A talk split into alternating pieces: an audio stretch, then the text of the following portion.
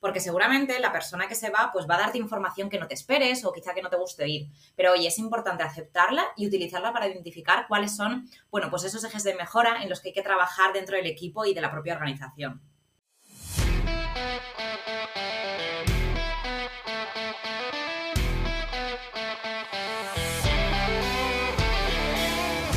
Buenos días por la mañana y bienvenidos a todos y a todas a Human Talent Club, el podcast donde compartimos estrategias, experiencias y conocimientos acerca de la gestión del talento, el futuro del trabajo y el desarrollo profesional. Mi nombre es Ángel Cabañeros y conmigo está Inés de La Fuente. ¿Cómo estás, Inés?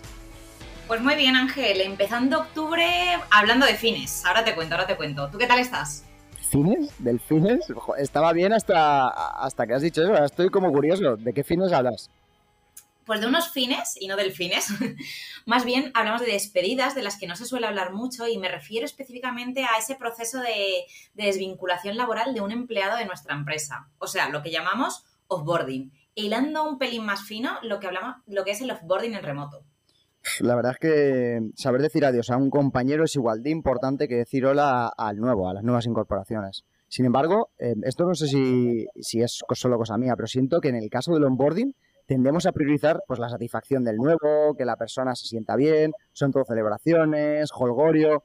Sin embargo, en el offboarding es como que prima una sensación agridulce. O sea, por un lado te alegras de que la persona esté dando un paso adelante, ¿no? Pues esté evolucionando, pero por otro, sabes que hay algo que se está escapando y es probable que hay algo que no estemos haciendo bien. Pues totalmente cierto y la realidad es que es de vital importancia poner en marcha ciertas acciones que aseguren una salida de colaboradores sin fricciones y que sea agradable. Y por un lado, es obvio que todo el equipo contribuye a la experiencia del offboarding de una persona, pero oye, aquí el área de people es clave, porque va a ser quien garantice que todo el proceso tanto de onboarding como de offboarding esté diseñado de un modo que satisfaga los intereses de todas las partes. Oye, y desde luego, ya te digo que la despedida de un colaborador de forma presencial no es lo mismo que hacerlo en remoto. Así que por eso hoy vamos a ver esos aspectos claves para hacer del offboarding en remoto una experiencia agradable y de valor para todos, ya independientemente de quién haya decidido cortar la relación laboral. Oye, y por cierto, si quieres conocer los ingredientes, este mix de acciones para hacer del onboarding en remoto una experiencia memorable, no te pierdas la charla que mantuvimos con Bea Gutiérrez, Head of People de Z1, en nuestra última Learning Session de Growar Academy. Muy cierto, estuvo súper bien. Además, estoy pensando que hacer un buen offboarding también va a ser positivo para la propia empresa. De hecho, hay un estudio hecho por Aberdeen, el cual os vamos a dejar en la descripción si queréis echarle un ojo, que apunta a que tan solo el 29% de las empresas tiene un proceso de salida de empleados. Esto significa, Inés, que el 71% de las empresas están perdiendo importantes beneficios del offboarding. Por ejemplo, este proceso mejora, y abro comillas, la retención, cierro comillas, del talento, ya que mejora la imagen de nuestra marca empleadora de la empresa. La empresa que logre un proceso de salida humano crearán una lista de embajadores entre sus ex empleados. Esto lo hemos visto en las grandes, como por ejemplo Amazon, ¿no? Pero también en algunas pequeñas. También a largo plazo esto facilita la contratación de nuevos talentos en el futuro y contribuye a la competitividad general de la empresa en el mercado laboral.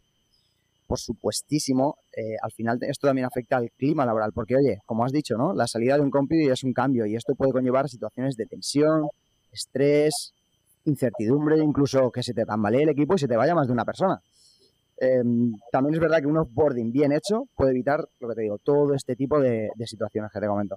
Pues sí, 100% de acuerdo y la verdad es que al offboarding, y como tú dices, al buen offboarding en remoto, también le encuentras las ventajas para la persona que sale de la compañía, ¿no? Por ejemplo, es un momento que las emociones están a flor de piel o que incluso pueden llegar a darse situaciones violentas.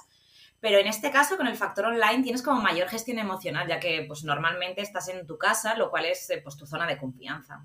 Es que es eso, hacer las cosas bien siempre es un win-win para todos.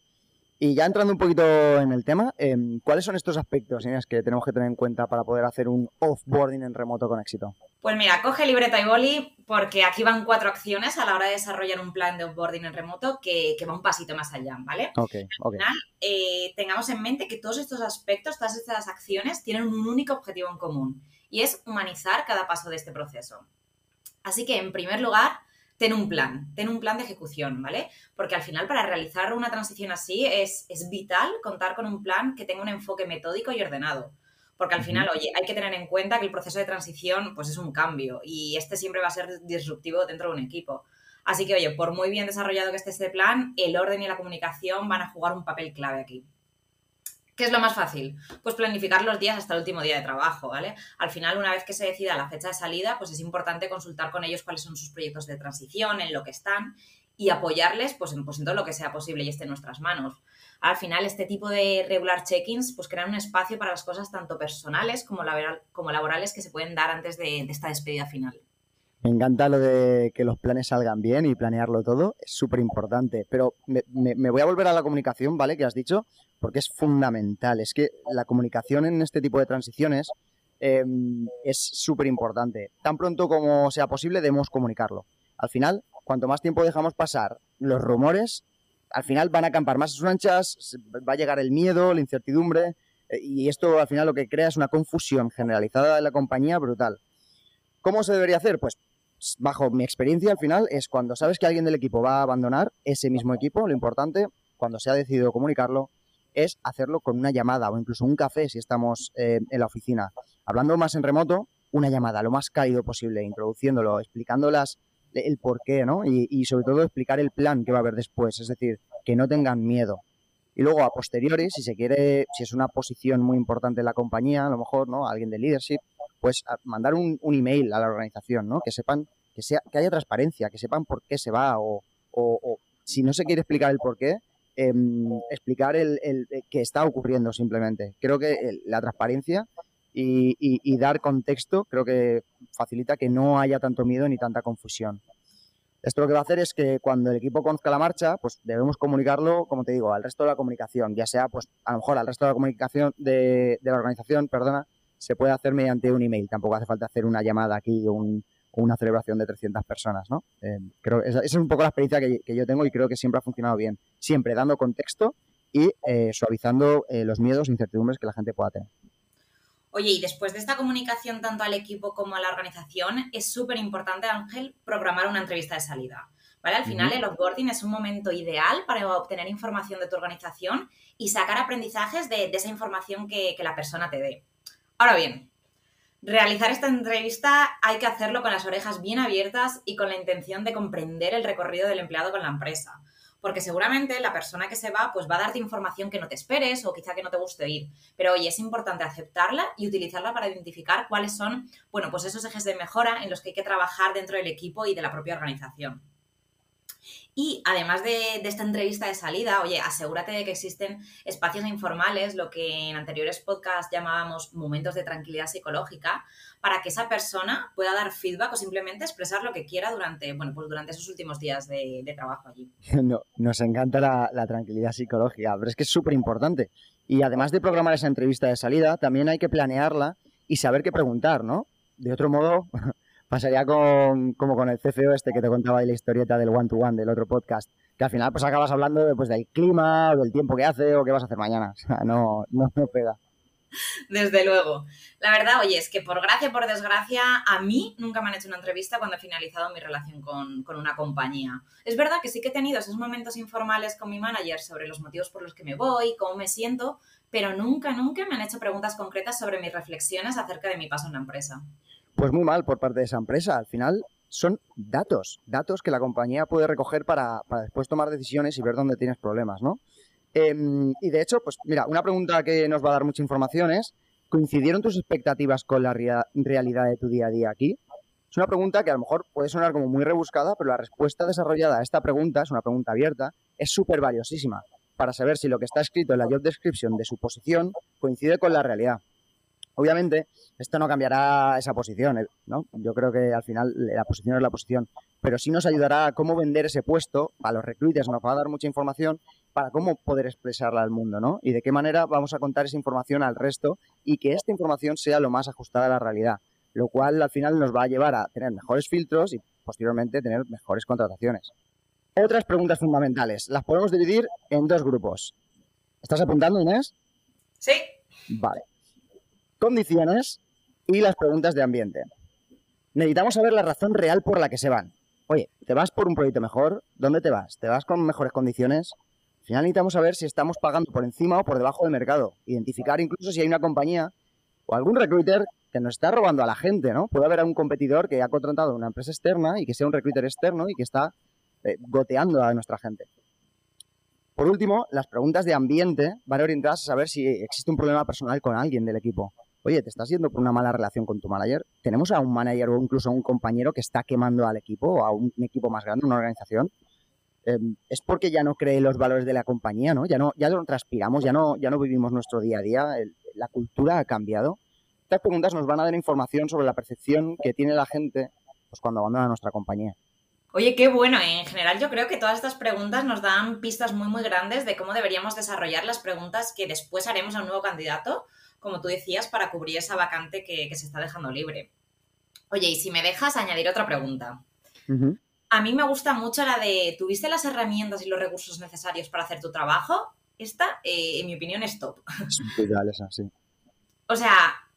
es que tenemos que recordar que no podemos pretender que se entre un trabajo súper sobresaliente al final sin esos sistemas y herramientas necesarias para que la magia suceda. O sea, la magia no sucede sin más si no tenemos los recursos necesarios. Entonces, en este caso, si entendemos el tipo y la calidad de apoyo, y hablo de apoyo material y no material, que está recibiendo nuestra gente, al final esto nos ayudará a tomar decisiones sobre en qué tipo de inversiones deberíamos hacer, pues, qué tipo de inversiones deberíamos hacer en el futuro, ¿no? Sí, y por favor, celebra al empleado. Es un momento importante para él o para ella, independientemente de la permanencia en el cargo, sin importar el motivo de la salida.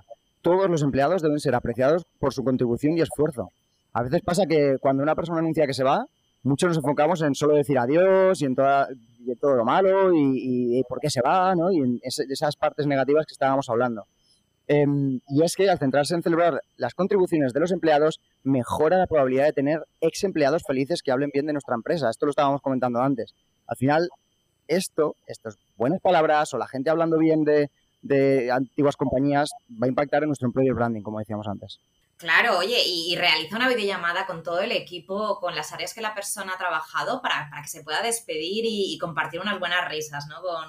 Entre todos. Y esa videollamada, ahí cabe cualquier tipo de despedida en cualquier tipo de formato. Vídeos, memes, fotos, juegos, una cervecita online. Total.